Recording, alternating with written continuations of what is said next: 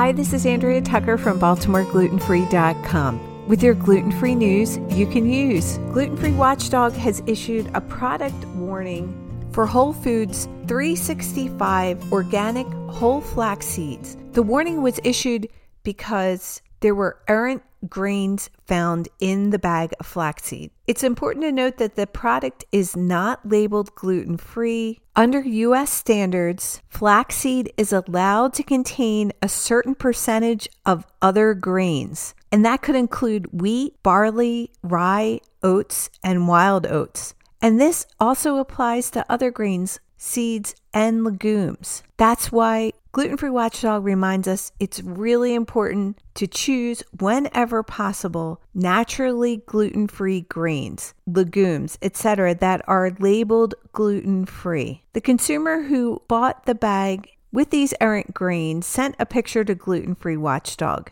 She guessed that the grains that were errant in the picture sent to her were wild oats, but admitted it was hard to know for sure without physically looking at and examining and testing the bag. If you purchase a product like flaxseed or legumes or any of the other grains mentioned and you notice something that looks different, please don't consume it. And whenever possible, buy products that are labeled gluten free and some are even certified gluten free. If you're not already, please follow Gluten Free Watchdog on social media and subscribe to her awesome newsletter. She's a nonprofit and does so much to help the gluten free community stay safe. You can find her on social media at Gluten Free Watchdog. She's most active on Facebook and X, formerly known as Twitter, and her website is